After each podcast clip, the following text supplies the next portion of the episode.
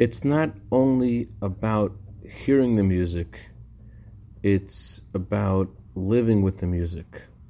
Good morning.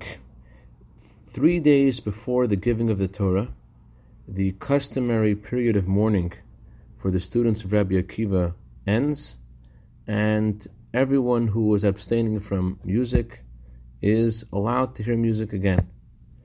But it's not only about restrictions of mourning ending and the celebratory time starting. This is the day that Moses came down the mountain and said to the Jewish people, God said, for the next three days, you need to prepare, you need to get ready. God's about to give you this gift.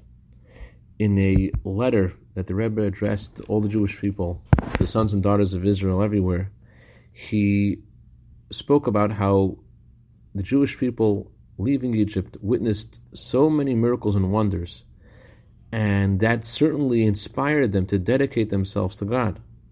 And for the next seven weeks, they were going higher and higher in their connecting to God and seeing God's miracles, the manna bread coming from heaven, the water coming from the rock. And after all of these days of preparation, this wasn't enough.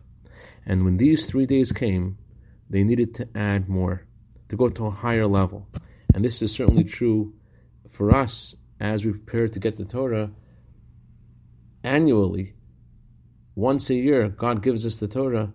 Uh, of course, the Torah is given to us every single day, but then there is the annual giving of the Torah, and the preparation and the ascent that we need to do is to live with the music of the giving of the Torah. I'd like to dedicate a minute of Torah today to Malkiel Graydon and Mushi Fogelman honor their birthdays today. May you have a year of bracha, v'atzlacha, begashmus, ruchnias. Have a wonderful day.